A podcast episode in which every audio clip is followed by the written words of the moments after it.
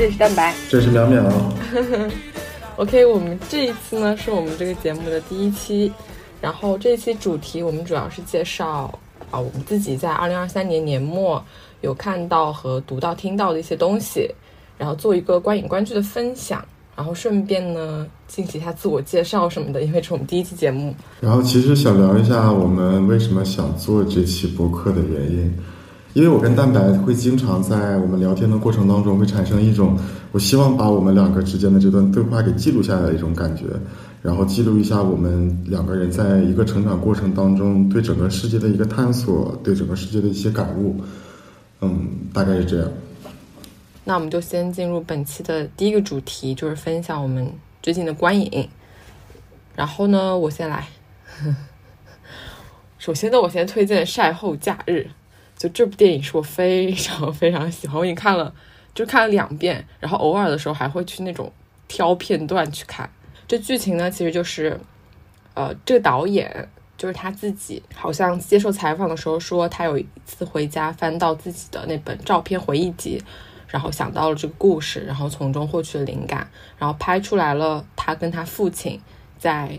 欧洲旅行吧的时候的故事。其实这个故事整个叙事非常简单，因为我觉得这个电影其实并没有强叙事在里面，它主要是制造了一种氛围，然后以及去传达他父亲以及他那个时候小孩儿，他还是小女孩的时候的情绪变化。嗯，大概是这样。其实我觉得这部电影它的氛围感。就来源于它大量的一些对于景色的镜头，然后可能就是卡勒姆坐在那儿，然后他可能就是摆一摆手，然后也会有一到两分钟的镜头，就是大量这样镜头的充斥，然后再配上一些海鸥、大海的声音，就会让人可以探究到，嗯，卡勒姆他当时的内心状态。其实我是觉得卡勒姆应该是有严重的精神疾病的，是。就是他有很多细节嘛，就比如说那种，就是会在房间自己哭啊，然后就是晚上会自己走向那个很黑很黑的大海什么的。其实我觉得都是这种情绪的体现，嗯。而且我觉得像这个问题，当索菲去问卡勒姆，他说：“你有在十一岁的时候想过你在三十三十一岁的时候会做些什么吗？”然后卡勒姆原本还蛮开心的心情，突然在那个时候。开始变得低落起来，我觉得，嗯嗯，这个问题会刺激到绝大部分就是可能会患有抑郁症的人，因为抑郁症就是对原本的生活丧失信心，对生活失去活力。我觉得畅想未来，对卡勒姆来说可能是一件很残忍的事情。但是其实我有点没有，就是没有读懂，当时他女儿问他：“你十一岁的时候在干嘛？”他不愿意回答那个感觉。就是没有在问他未未来的问题，问的他是过去的问题。就是哎，你能不能回忆一下，你十一岁你在干嘛？当你现在的人生过得一塌糊涂的时候，你面对那个十一岁对未来充满希望的自己，你是很难以启齿现在自己的这个惨状的。哦，嗯，就像，对，就像我，我其实我记得我有一次在微博上刷到一个。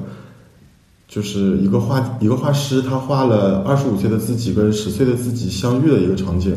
然后十岁的那个自己问他你现在在做什么？他说我一事无成，但是十岁的自己问他，那有什么好的事情吗？冰淇淋可以吃到饱吗？他说可以吃到饱。那可以自己养两只小猫吗？他说可以养养两只小猫。他十岁的问，呃，可以多晚睡就可以多晚睡吗？他说：“是的，想多晚睡就多晚睡。”然后十岁的自己说：“太好了，我也想长大。”然后他对那个十岁的自己说：“谢谢你喜欢二十五岁的我。”哦，嗯，所以我大概我是对于那样的一个镜头是这样的一个理解。如果一个小孩儿他是以这么一个强的，就是那种好奇的心态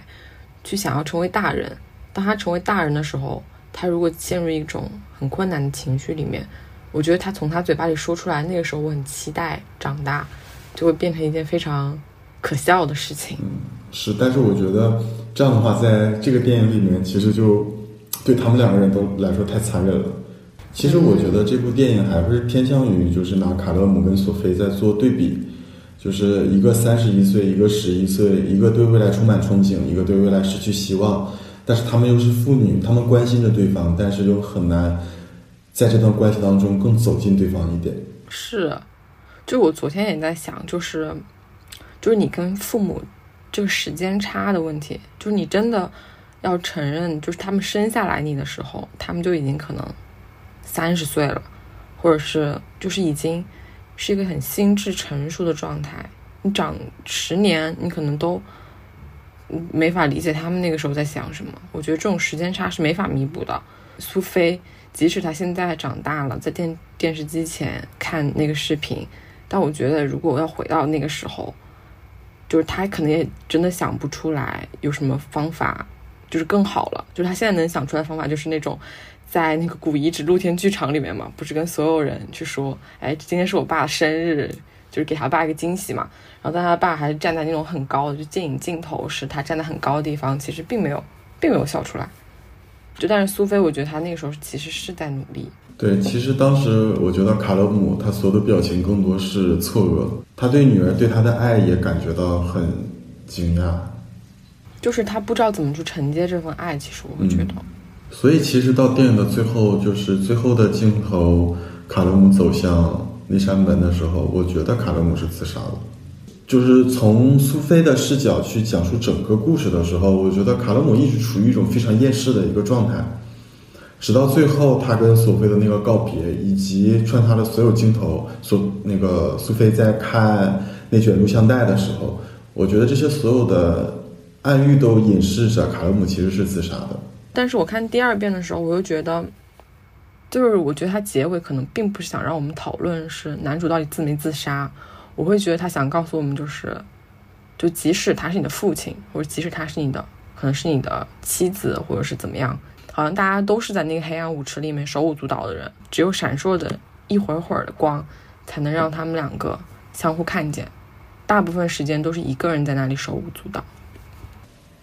对我刚才想说的就是，我听到你这段话，我理解出来的意思就是，其实我们每个人都是在这个舞池里面跳舞的人。我们多数时间都是在自己在那跳舞，不管我们是怎样的亲密关系，我们只有可能在那个灯闪烁的亮光的那一瞬间，我们才可以看到彼此，然后才会去看到你呼喊的动作，或者来看到你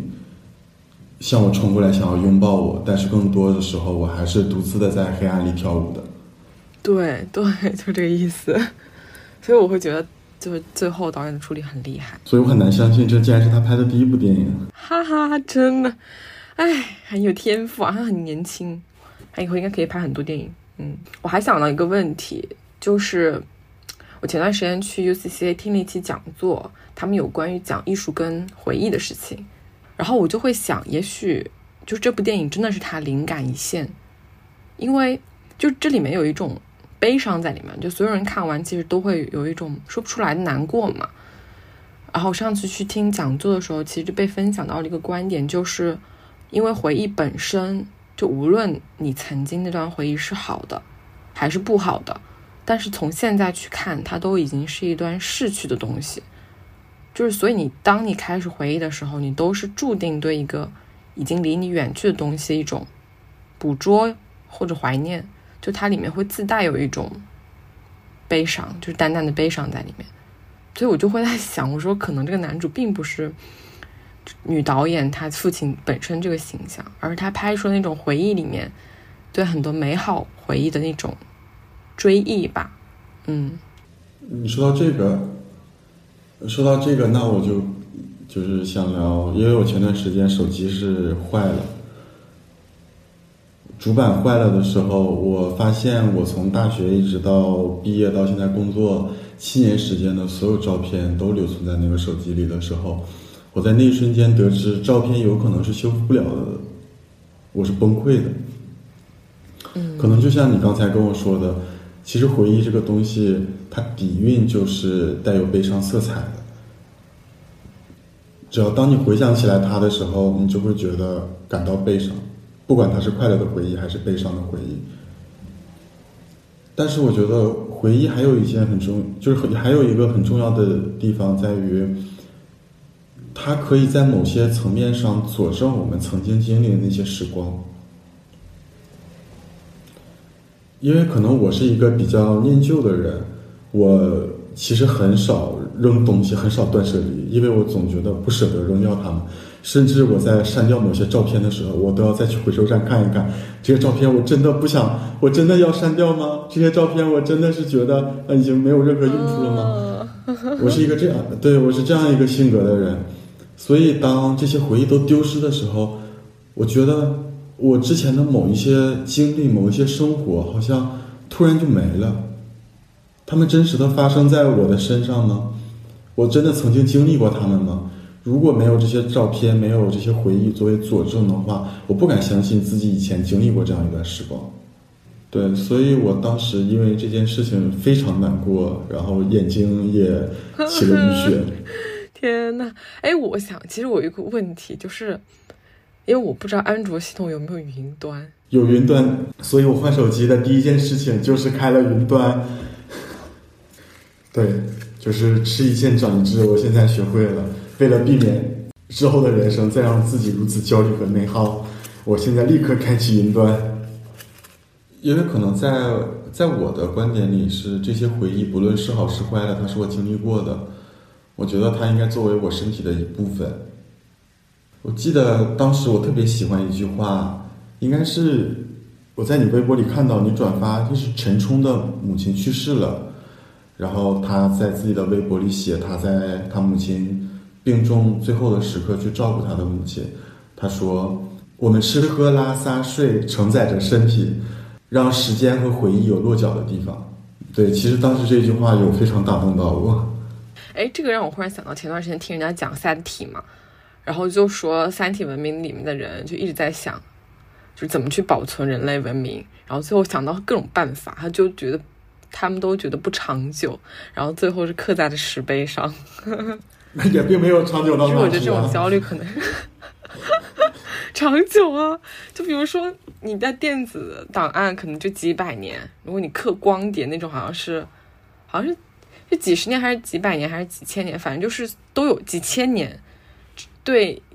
这个宇宙历史来说还是太短了嘛。但是你刻在石碑上就可以保存，但石碑有损坏的抗风化可以。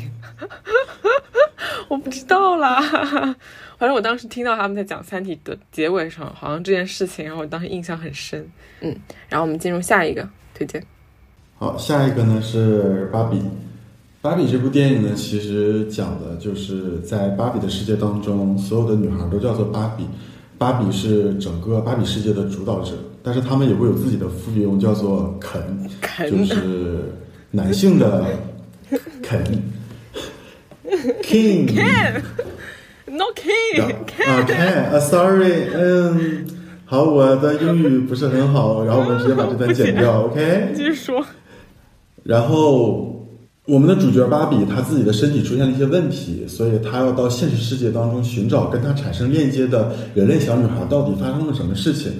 但是当他和 Ken 来到人类世界的时候，发现哦，整个人类世界竟然是由男性来主导的，所有有权有名的地位都是男人。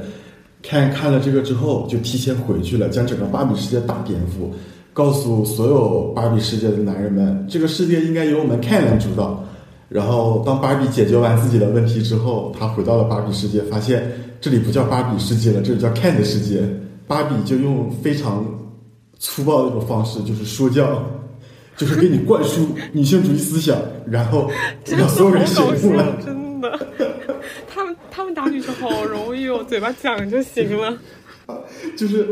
我看到最后的时候，就是忍不住笑出声了，就拽着每一个人给他拉到车里，去给他就是往脑子里灌，然后立刻就明白了。啊，当然，我觉得女性自己内部是可以随意去批判这部电影的，因为这部电影本身呢，想表达的就是有关于女性对于世界的一个重要性，或者说可以简单来说，其实就是女权主义。但是他拍了这样一部电影，向所有的人类，男性和女性来展现女性在这个世界当中所处的地位的时候，当他面对所有的大众的时候，我们一定要说这部电影是值得所有的人都去看一下的。嗯。但是当女性自己内部讨论的时候，我们其实可以讨论很多有关于这个电影的不足。就比如说最后这个结尾打女拳，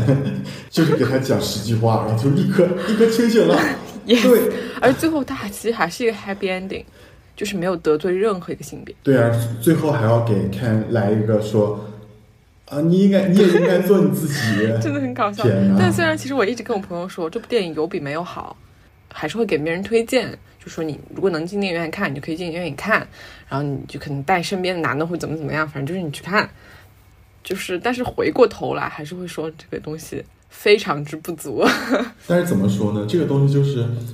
不是所有的女性都能去看《圣杯与剑》的，但是看一看芭比也总比什么不看也好。当时芭比上映的时候，我不是一直没看嘛，但是我有关注她一个点，就是带男朋友去看芭比的人就分手了，很多很多，就很有意思。我觉得这也算是芭比的一个功德吧。最开始前一段部分就是有，每当芭比聊到一些什么的时候，聊什么《黑客帝国》、聊《教父》，然后人类世界的女性跟他说，只要你说你没有看过《教父》，就一定会有男人来教太。点了，然后还有 Ken 去，还有 Ken 去跟一个人类女性问时间，啊，还是人类女性跟 Ken 问时间，然后他说啊，他竟然跟我问时间呢，他一定很爱我吧？是这样子的。我看一个博主说，她跟她男朋友去看的。刚开始的时候，然后每当芭比聊到一些什么有关于科幻电影的东西，然后她男朋友坐在旁边说：“你知道这个是致敬致敬什么什么电影吗？你知道这个是历史上某某某个人物吗？”一直在讲，一直在讲，给女生都讲烦了。然后直到电影的最后说：“如果你没有看过《教父》，就一定会有男人来教你。”他女朋友直接转过去跟她男朋友说：“你看到吗？就是在说你呢。”然后她男朋友当时脸上就挂不住，然后愤然离场，然后就分手了。我好像知道这个新闻哎。而且你知道，就是出他芭比里面出现了很多，就是应该是了解过就是女权主义相关知识的人才会听懂的梗。我也是读过一些之后，然后能听得懂。但是女性可能是身处于这样一个地位，是天然就听得懂。然后当我觉得我跟电影院里所有女生在因为那些事情发笑的时候，我观察我周围所有的男人，他们都面色凝重，都 挂不住脸了已经。就其实呃，就那个结尾的时候，他们不是芭比重夺回政权嘛，然后还是怎么讲？其实我觉得还是男性现在的父权制里面，就是性别调换而已，就是他们那个想象的还是嗯，某一个统治者的身份，就是可能去鼓励一个弱势群体，比如说他那个时候他们的男性在芭比的世界里面是一个弱势群体，啊，就说哎你要成为你自己，你要做你自己，就嘴巴这样很会讲。就其实我觉得这个也只是一种现在性别的照搬啦。哦，所以我上次看到网上有人吐槽嘛，就是男导演拍的再好，他再有想象力，他的科幻能上天，他都想象不出来一个男女平等的世界。是的，哦，还有啊，就是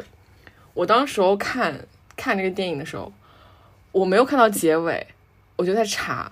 我就在查，我说美泰公司有没有赞助这个电影呢？我真的很想知道这件事情，但是我心里想，我觉得肯定的，不然他也不会说是美泰公司嘛。然后确实是，然后这部电影的推动者都是美泰 CEO，就美泰 CEO 是个男的，嗯，哦，然后我会觉得现在芭比娃娃有点卖不出去了吧？可能就以这个方式，有很多很多可以卖出去的 IP 店嘛，就就我那时候会觉得，哎，就是最大的东西是资本主义啊，就是这种感觉。然后，然后还有就是，我不是一直很想聊《圣杯与剑》嘛，我们这可以到下一期去专题可以聊一聊。就是《圣杯与剑》其实就是那个母系社会里面，他们的价值观其实是圣杯给予你荣誉，给予你圣餐。那个剑其实是暗示父权制社会一直是征讨，用暴力去解决暴力，然后就会有说父权制发展到顶其实就是战争、核爆、人来人去和 人来人去，感觉在 Q 奥本海默。哦，对，你知道吗？奥本海默和芭比是同一天上映，真的对比很强烈。就是母系社会里面，它不是说谁统治谁这样去决定整个世界的，但是父系社会是一定要是一方压制一方，他们才觉得安全。然后他们所有的科技也好，所有的武器也好，都是为了这个。就是所以读了《圣杯与剑》以后，再去看芭比结尾，然后就会觉得他那个想象的性别调换的世界还是挺别扭的。嗯啊，结束了芭比之后，就是我们刚才提到的奥本海默。奥本海默，其实我前面所有的部分，我觉得都是偏向于一个纪录片，有点偏向历史的，就是在讲述整个故事的一个经过。他是怎么去平衡就政治和他自己的研究，以及他其实根本就完全平衡不了这件事情。而且我觉得奥本海默在那个时候，他应该，他作为一个这样优秀的科学家，他应该意识到自己会有这样一种结局，就像他在那个时候跟爱因斯坦的对话，他当时说我们毁灭了世界，但是这句话直到片尾的时候才出现。我有一种被片尾的，就是你可能多年前射出了一颗子弹，然后在现在突然命中了你的感觉。嗯，他当时可能射出子弹的时候不知道命中是自己，就很喜欢爱因斯坦最后讲的话嘛，就是他把他们把你捧上神坛。然后就是给你名头，给你名声，然后随之又把你扔掉，这种感觉，就是你知道吗？其实是二零二二年拜登政府才去撤销了他那个，就是就是当年剥夺他安全许可那件事情，给他平反了一下。其实聊到这儿，我就想说，诺兰他真的很会拍电影，所以他很多东西就是是能打动到我的，就像。我最喜欢诺兰的那部电影就是《星际穿越》。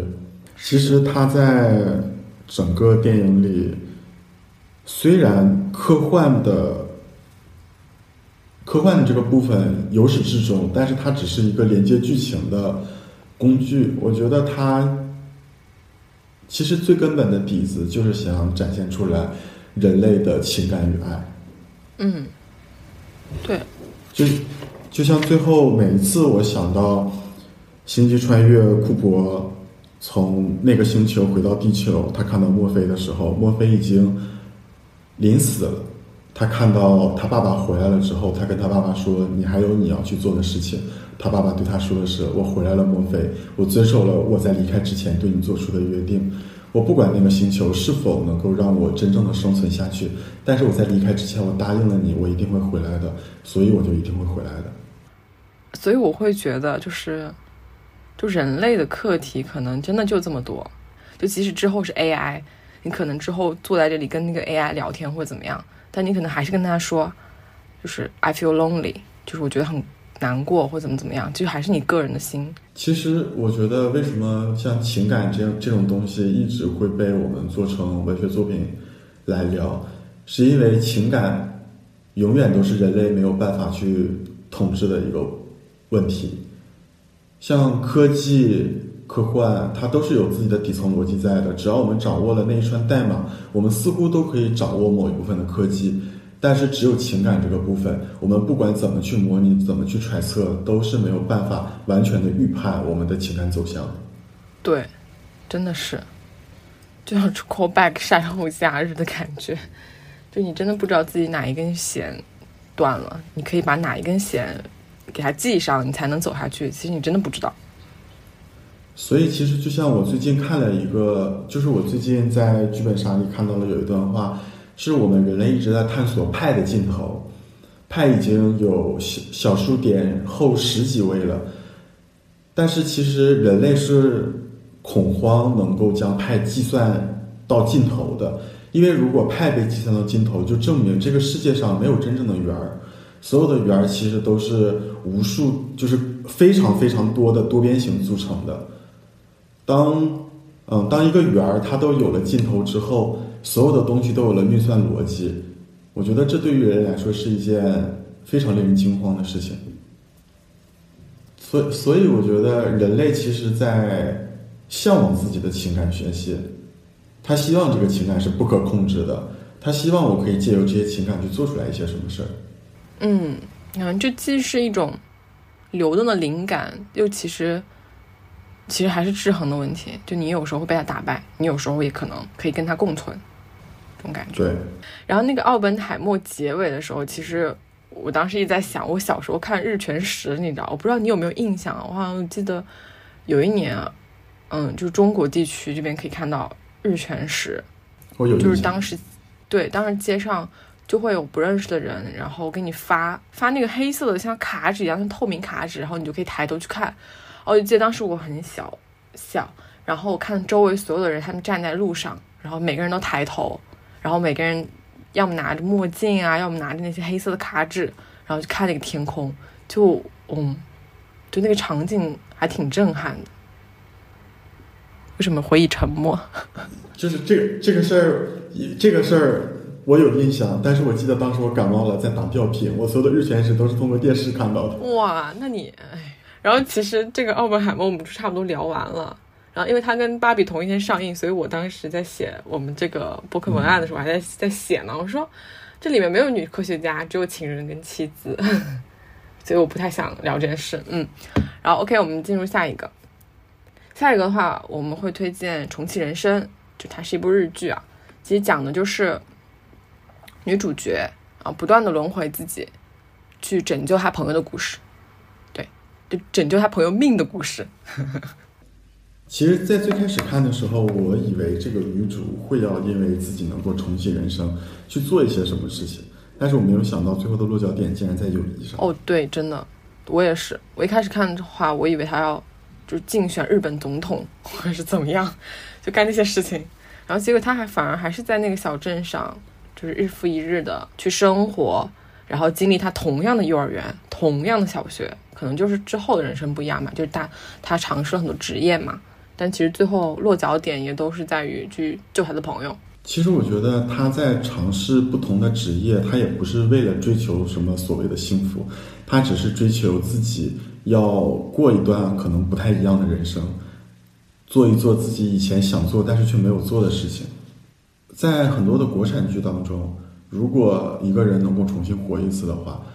这个人大概率会经常出现，我去背一背高考答案，然后考上特别好的大学，或者我去背一串彩票密码，然后突然暴富的这种桥段。但是在这部剧当中就没有出现这种情节，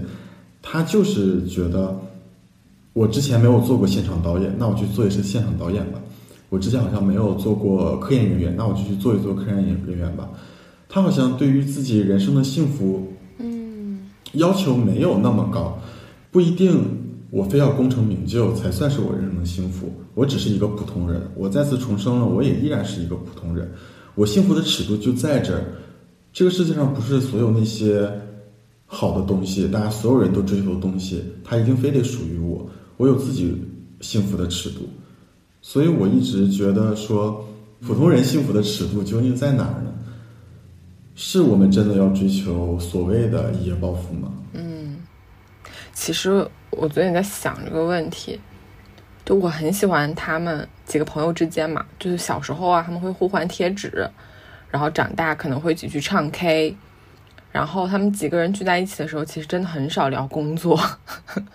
因为我其实觉得现在朋友们聚在一块儿，有很多很多的工作的苦水要倒，但其实他们。在里面就会聊童年朋友的八卦呀，然后去哪里玩，或者是周末能不能去你家，怎么怎么样，然后喝酒看电视啊什么的。所以我就在想，我其实你从一个观者来看，你就会觉得他们真的很幸福，你就会觉得好像生活的幸福的尺度，就是就是可能这个命题我都不想去考虑了。嗯，其实我看完这部剧之后，我印象最深的就是，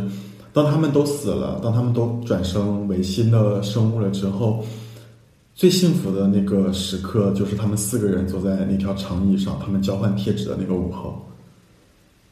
那个时刻，他们在交换贴纸的时候，他们当时心里只有我们四个人，就坐在这儿。我们因为这几张贴纸，我们去聊，我们去交换，我们产生更亲密的连接。我们抛开了世界上所谓其他一切的束缚。嗯，其实就是这样。你想一下，如果你今天转世了。然后有道选择题，你是要成为一个食蚁兽，还是去重启你自己的同样的一生？我觉得，我觉得都是不失为一种人生巨大的命题，你知道吗？就是你这件事情会非常的严肃，非常的你需要你在那个空白的地带，你在那个人的柜台前，你肯定要想很久很久。但是我觉得整个电视剧女主传达给我的，无论是她人生观也好啊，还是朋友之间的感觉也好，就是轻松跟简单。但是我非常非常觉得人生的幸福就是轻松跟简单。就像我刚才说的，那个午后其实就是普通人的幸福。嗯，我在想，就是我秋天的时候骑自行车，就是每次都会想到自己以前放学的时候，尤其是秋天的午后啊，四五点的时候，那个阳光比较矮，然后会照到马路上的叶子。然后马路上的叶子是黄色的，然后你就会可以看到那种树上也是黄色叶子，地上也是黄色的落叶，哦，你会想到那个时候你四五点钟的时候放学，你跟你朋友一起到学校对面的马路路上的咖啡店或者是超市里面买东西吃，然后等待放学。你每次回想到那个画面的时候，就会把你现在觉得非常非常复杂的问题就消解掉很多。刚刚解封的时候，我那天跟我的一个朋友约着两个人去逛一下街。那天我在小区的楼下扫了一辆共享电动车，我在骑着它出门的时候，当时刚刚是春天，马上要到夏天。我在那个时候骑着电动车，风吹在脸上的时候没有那么疼，更多的是柔和。然后耳机里在放《人生处处是美梦》，我就在骑电动车的那个瞬间流泪了。其实我觉得当时那一个瞬间，我就是幸福的。我觉得我们在经历了这样一种巨大的伤痛之后，还能够像现在这样去继续勇敢的活下去，在那个时候我还能吹到风，能晒着太阳，能听着歌，能够看到这个世界上所有的一切的时候，我觉得是幸福的。那如果就是你重启人生的话，你自己就是会。想要过完全不一样的生活呢，还是去再过一遍？其实跟你现在人生差不多的生活，只不过去弥补一些你可能错失过的机会啊，或者是你觉得你没有尝试的遗憾呢？我觉得我会选想重新再过一遍自己现在的生活。啊，我们选的完全不一样哎。就是是因为刚才我说的，就是回忆对我来说是一件很重要的事情。如果我就带着这些回忆。重新再来一次的话，我觉得我很难割舍掉我现在所经历的这一切。哦，对，我明白，就是你其实你回忆里面是有的，但是你可能你再见到这个人的时候，他可能就是陌生人。哦，明白。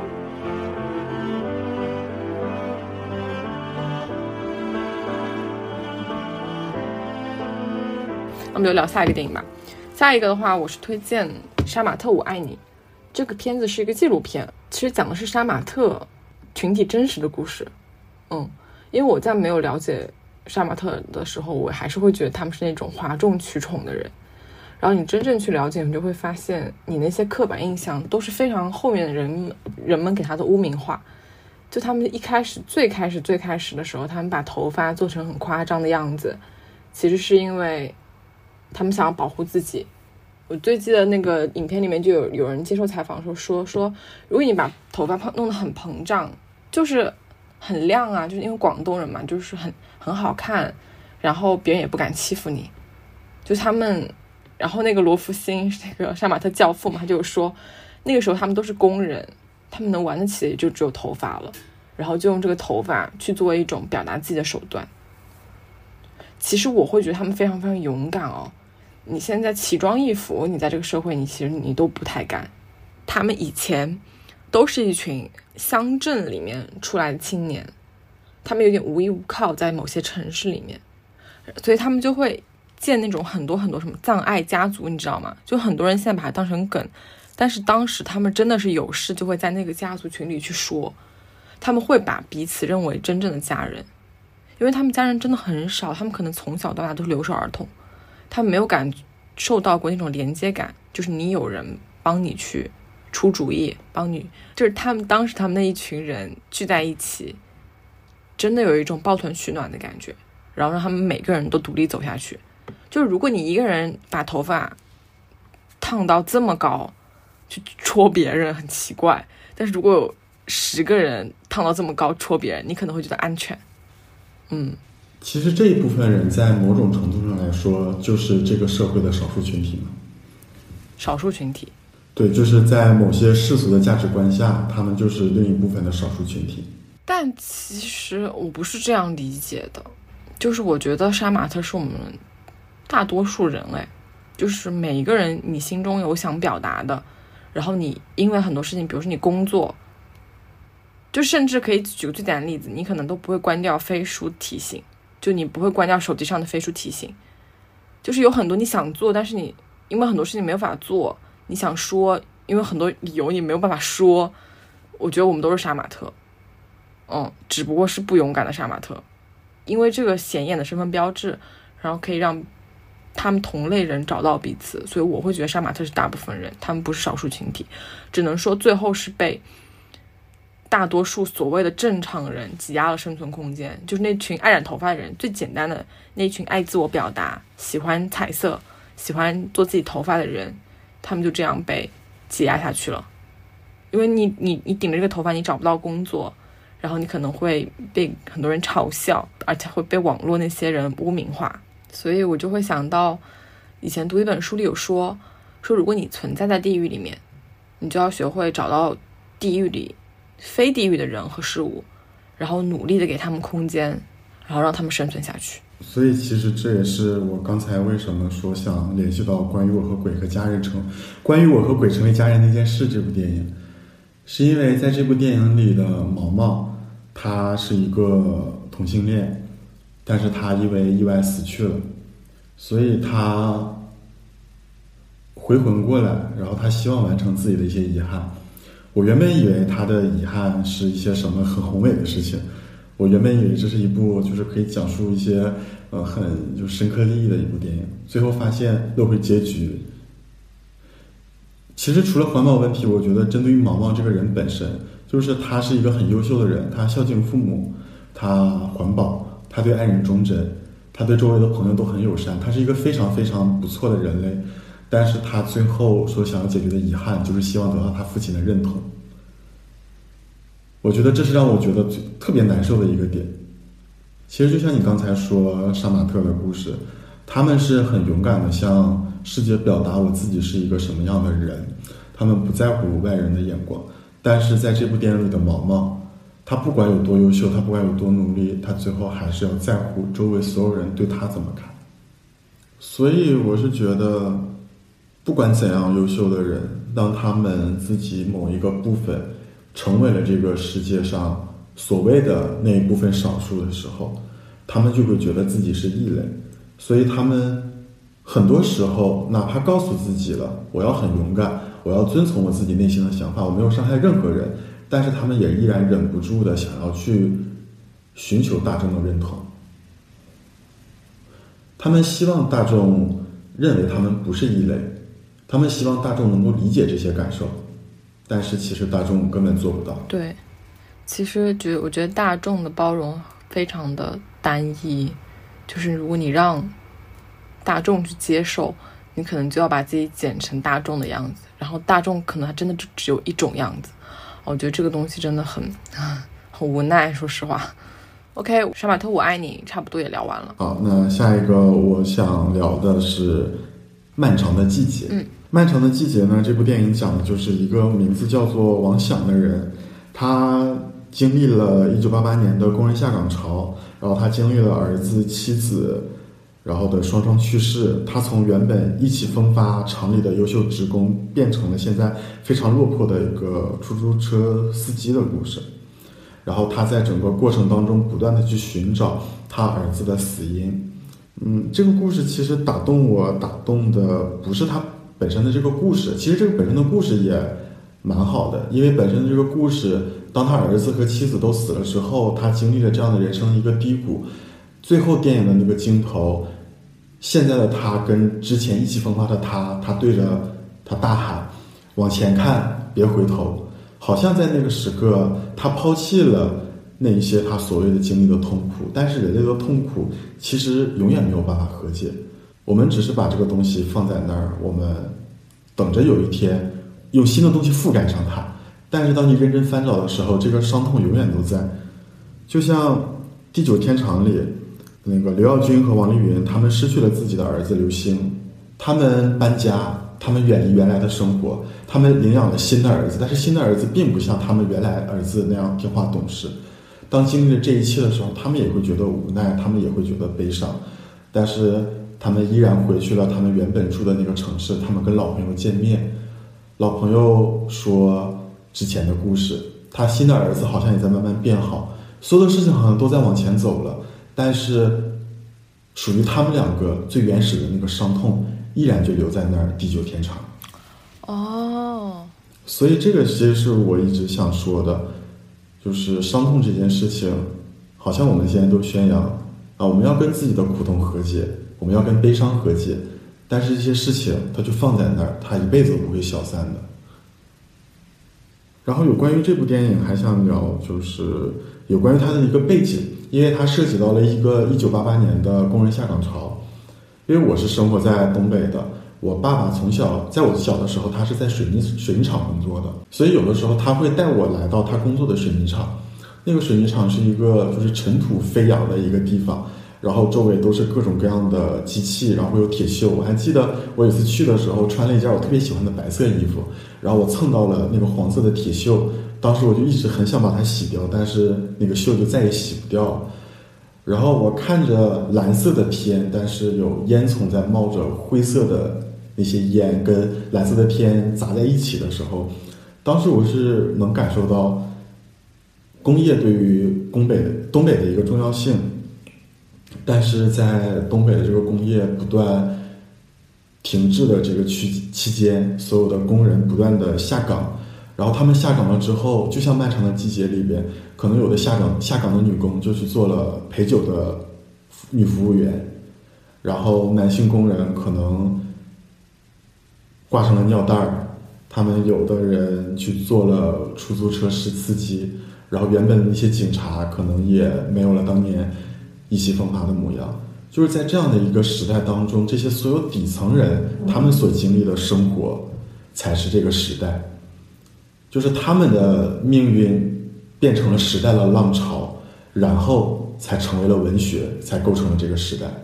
所以，其实我看很多东西，我会比较偏向于想去知道底层人他们是怎样生活的。其实。就像我们刚才聊的海默，他在某一种程度上是有一些名利和地位的，所以看他的生活，可能并不能代表一整个时代，只能说他改变了一整个时代。我们要看一整个时代，永远是要看那些普通人他们过的是什么样的生活，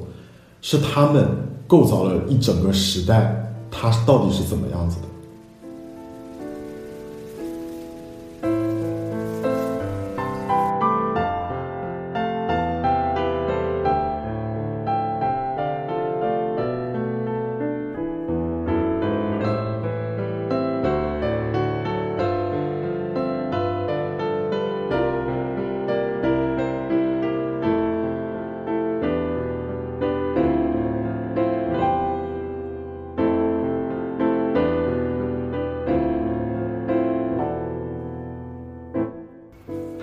哦，后面是我想推荐的一部电影，呃，一部电视剧，它其实是我年初的时候看的，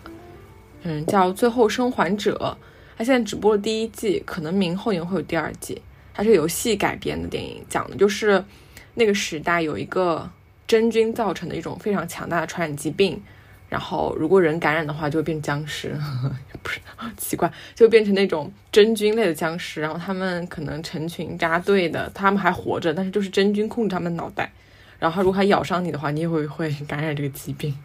这个这个剧情讲起来非常非常简单哦，但是女演员也好，就那个女演员其实年龄很小，那女演员也好，然后那个男主也好，其实他们里面的角色的情感表达。以及在那个很混乱、很很让人揪心的时代，你还是怎么去处理你情感了？就是他可能会一直很厌世，就那个男的，但是他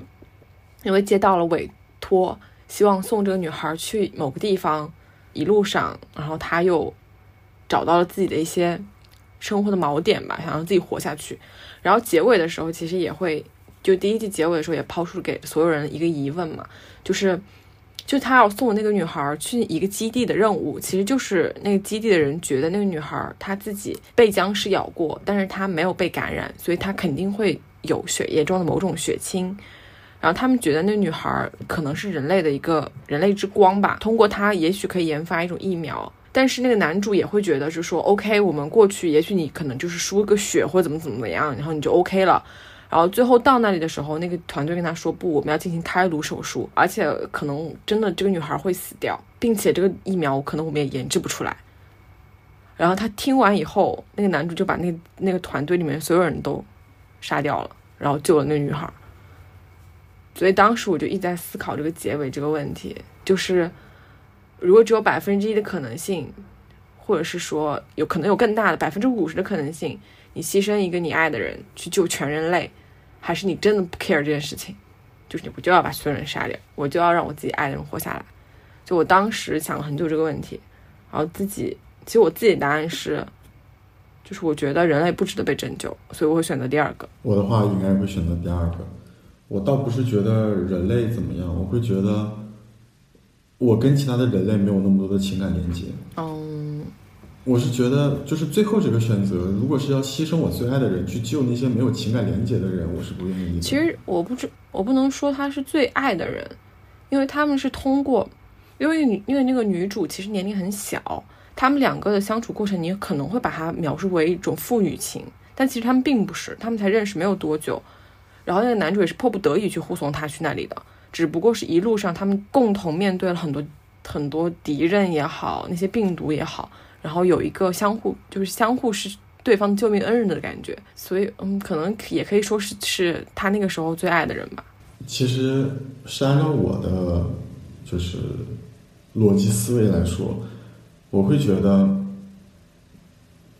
建立情感连接和你有情感连接的这个人，要比其他所有的一切事物都更重要一些。嗯所以，就像最后你说我拯救所有的人类，我可能继续延续人类的文明。可能在某一个时刻，我会觉得人类的文明或者历史这件事情非常的重要。但是，当面临生死存亡的时候，你需要让我在人类的文明跟我在当时当刻最爱的那个人中间做选择的话，我会选择我当时当刻最喜欢的那个人。嗯，yes。但其实我又想到一个问题，就是如果那个人真的跟我不认识的话，我又会觉得我不会去。就如果我没有跟他产生情感连接的话，他躺在那个手术台上要开颅手术去拯救全人类，即使只有百分之零点零一，我可能都不会做什么。嗯，我觉得人类还是挺挺小的，就是他的情感连接也是在一个小的亲密关系里面。就你爱谁，你不爱谁，你跟谁建立关系了，但是在大的说，你跟一个陌生人，你又对他的怜悯会少很多。是这样。嗯，这就是我觉得人类不值得被拯救的地方。啊，OK，这个这个地方我聊完了，反正非常推荐大家去看。然后它那个是 HBO 制作的，然后制作的话也非常非常好。然后它后续就是花絮都拍了一季，就拍了一整集，你可以去看他们怎么去制作的花絮。嗯，然后后面到了读书部分，然后这次读书部分呢，我就简单的推荐两本书，其实都是关于游记的。一本是一个台湾女性作家胡琴舫写的《旅人》，然后一本是黄永玉老先生写的《沿着塞纳河到翡冷翠》。然后这两本书我是想非常想让它放在一起说，就是一个是向内，在世界里面成为一个世界主义者，去向内求索，去在每一个世界各地的人身上照看到自己，就是自己的情绪，自己怎么怎么样。他因为胡晴舫在里面，呃，我忘了哪一篇，他其实有写，他说旅人其实挺无情的，因为你可以在新的地方又找到曾经的那个花店。又能找到一个跟你谈天说地的朋友，然后你又能过下去。反正我是很喜欢他写的叙事啊，以及他的思考。然后沿着塞纳河到翡冷翠的那个黄永玉老先生呢，就感觉非常的伊人。就他，他会跟你说所有的巴黎圣母院怎么怎么样了，然后埃菲尔铁塔怎么怎么样了，然后嗯，我去达芬奇纪念馆的时候看到了什么，就是这种感觉。他当时在欧洲旅行的时候，好像是跟他的妻子还有他的子女一起。然后他就是那个小老先生，每天早上端着自己的画板，然后去写生的那种人。嗯，就是两种不同的感觉。就是你读胡晴舫，她本身也是一个台湾女性作家，然后她后面就是定居在了，目前应该定居在香港。然后他整个描写的其实描写了现代现代时代之下的一些人的想法，其实有点小资啊，在我读起来，嗯，但是非常照见现代人。然后黄永玉老先生其实又非常照见那个时候的艺术家。他其实会说，他觉得巴黎就是个蜜罐啊，就是大家都来，这艺术很多，但是小心不要掉到蜜罐里去淹死。就是这里会有上百年的文明，文艺复兴，从文艺复兴之前开始，有这么这么好的东西给你看，你不要被它吞噬，你不要觉得自己渺小，你还要自己去继续你的创作，你要勇敢起来。所以，他黄永玉老先生，我真的非常喜欢他，就是他自己也说过啊，说我就想要认认真真只做一种事业。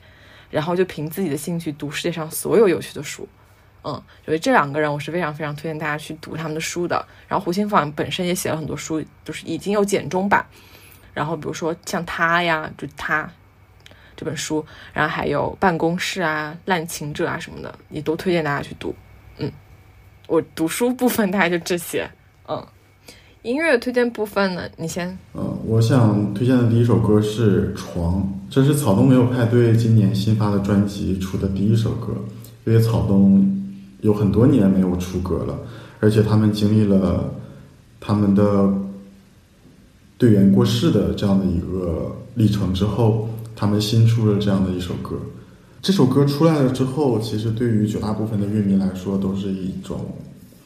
很意外的事，大家都会被这个东西给震惊到。其实，当你听到这首歌的时候，你会发现它的词写的很虚无、很寂寞，但是。你在听这首歌的时候，你总觉得它好像要在给你表表现出来一种很阳光、很明媚的感觉。而且我觉得，有的时候你去听摇滚乐，你会发现，摇滚乐很热闹，但是它又透露出来寂寞的感觉。摇滚乐，摇滚乐很多的核心都表示着我不想和这个世界妥协。然后他撼动了很多不想跟这个世界妥协的人，然后他们交织在一块儿，他们在一首歌里一起落泪，但是是同样的寂寞复制成了几万份。对我听这首歌的时候会有这种感觉。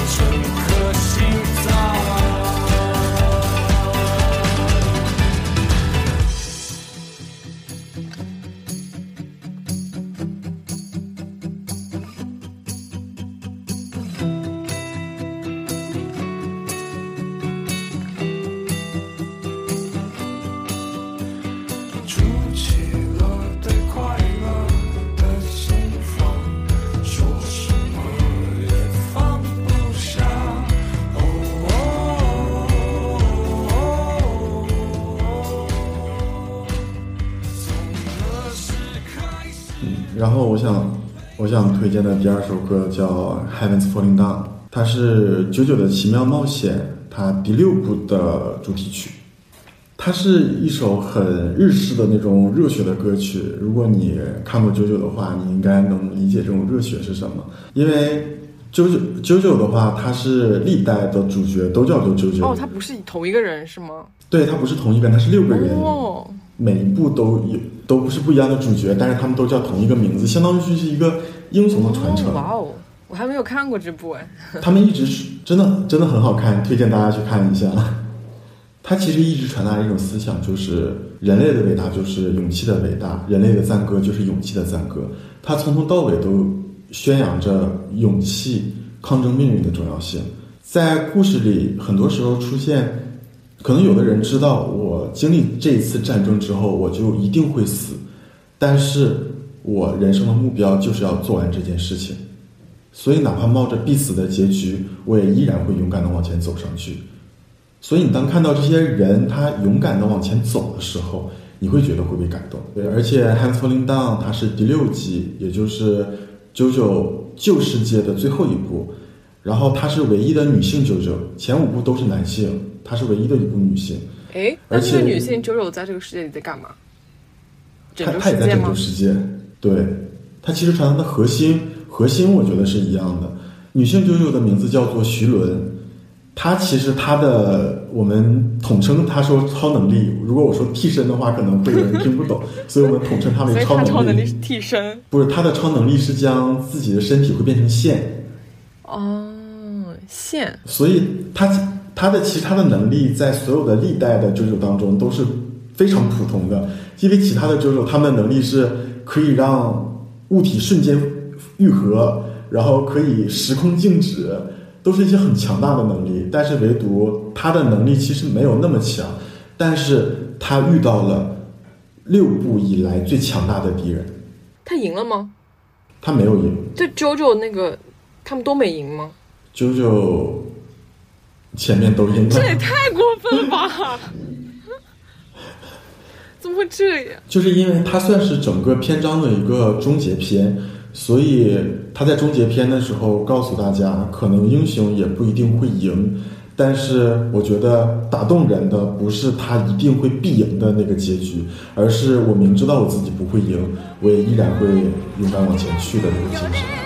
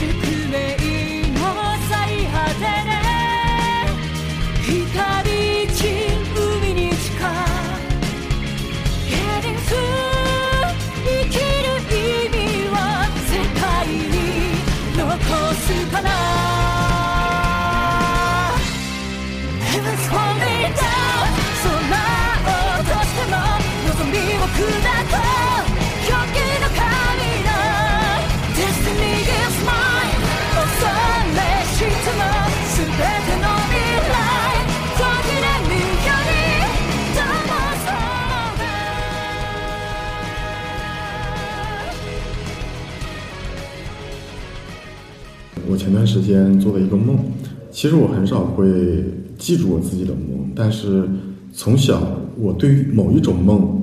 记忆非常深刻，就是有关于我的亲友过世的梦。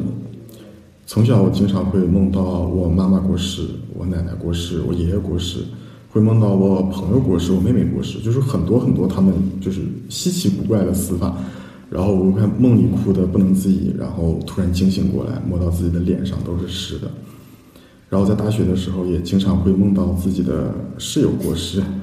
就很奇怪。但这些人其实现实生活中他都活着。他都活着，他都很好，嗯。然后我是前段时间做了一个梦，我梦到我现在在我所在的城市，但是我另一个朋友跟我不在一边。我有一天好像听到了他一点不太好的消息，所以我一直在给他发消息，给他打电话，但是他都没有接，没有回。我当时觉得特别恐慌，我就在家非常焦虑的在想，这个消息是真的吗？我还能联系得到他吗？然后就在我焦虑的这个过程当中，突然惊醒了。我惊醒了之后，发现我没有哭，然后摸摸自己脸上也是干的，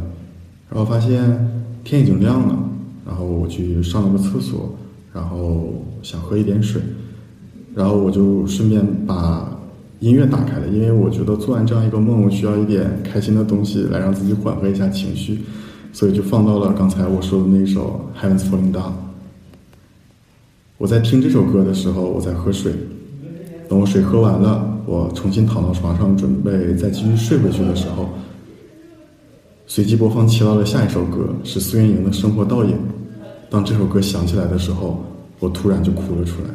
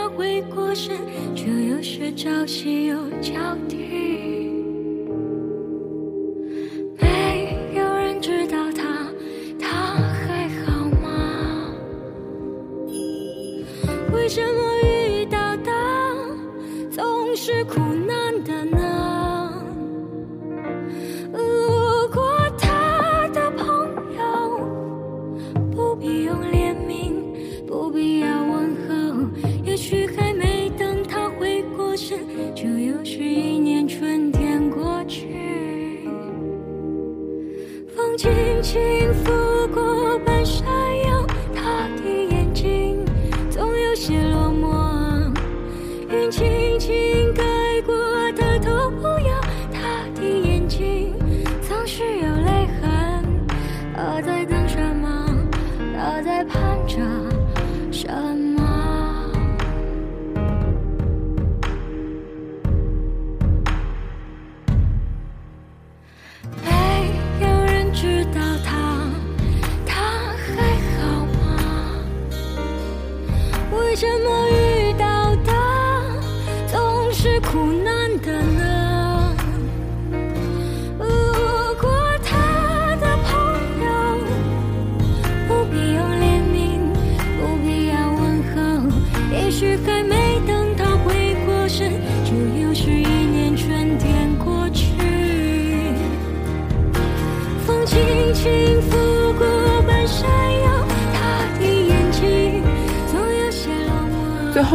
最后结尾的时候，我们可能可以分享一些自己最近生活里的一些小趣事或者小故事什么的。苗苗先开始。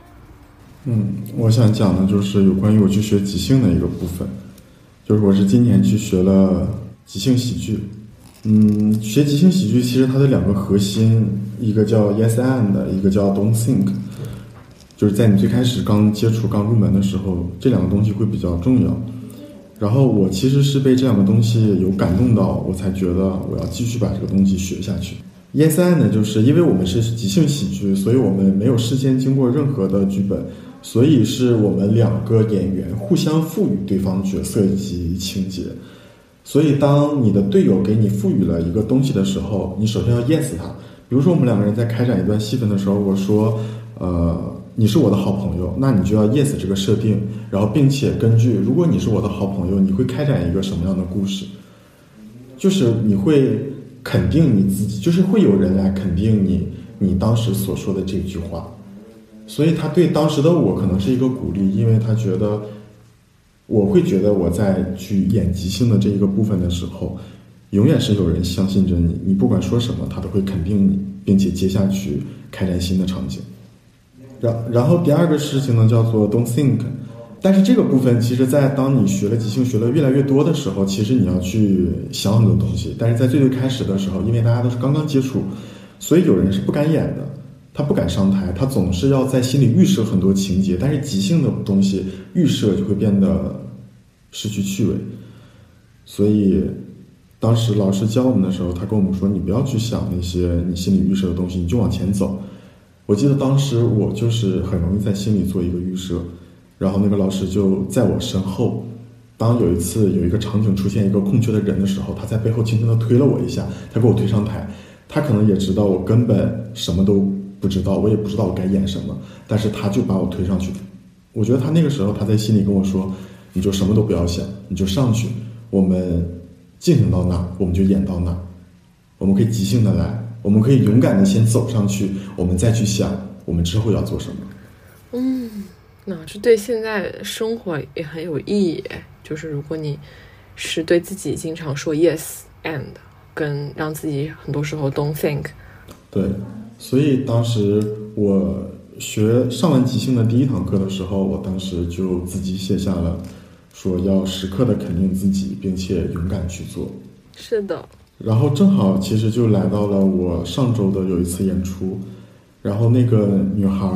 会上台来分享一个故事，她会讲讲述自己人生当中的一段遗憾，然后我们的演出呢就是完成她这个未完成的遗憾。我们演出另一个平行世界当中如果没有遗憾，她会经历怎样的生活？就是在这个故事当中，这个女孩她因为追星影响了自己的升学，所以他觉得这件事情对他来讲是遗憾。所以当我们在问他哪件事情对你造成的影响很大的时候，他就把这个遗憾讲了出来。他其实一直很懊悔自己当时追星的这一件事情对他升学的影响，这件事情就变成了他的执念。而且刚刚好，他追的那个星是羽生结羽生结弦。羽生结弦是一个对四周半一直有执念的花滑运动员，所以我觉得当时我们在演他的故事跟羽生结弦的故事的时候，我觉得，嗯，一两个有执念的人在那个时候其实是突然产生碰撞、突然相遇的。嗯哼一个是想要成为大学教授的执念，一个是想要一定要把那个四周半给给他跳了的执念。嗯，你可以讲一下，就是你们就谁在表演，谁是那个女孩，还是说他来演那个他自己升学的那个女孩？就他不会演自己嘛，他不上台。对他不上台，他是给我们讲述一个故事，然后由我们来演出。哦，那那我也可以下去当观众去讲自己遗憾，然后就直接被你们演是吗？你们都不需要打草稿的。对我们都是即兴演出的。OK，那我再来分享一个我最近的生活吧。我最近的生活呢，除了繁复的工作之外，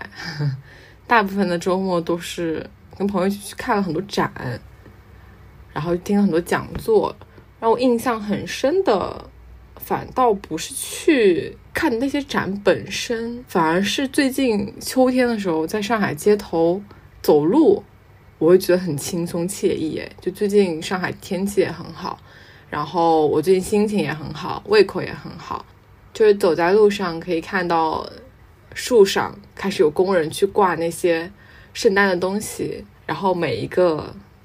店铺啊，比如咖啡店啊、餐厅啊一些，它都会在门面上面去装点自己的圣诞装饰什么的，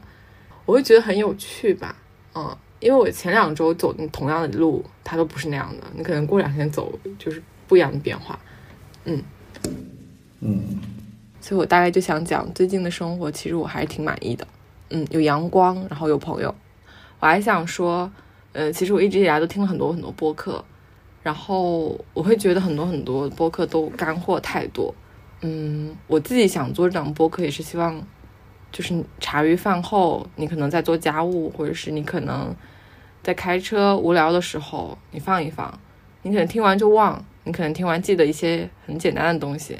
但我就希望我们这个播客能稍微给大家带来一点快乐。嗯，好，我这边就是这样。嗯，好，我也到这儿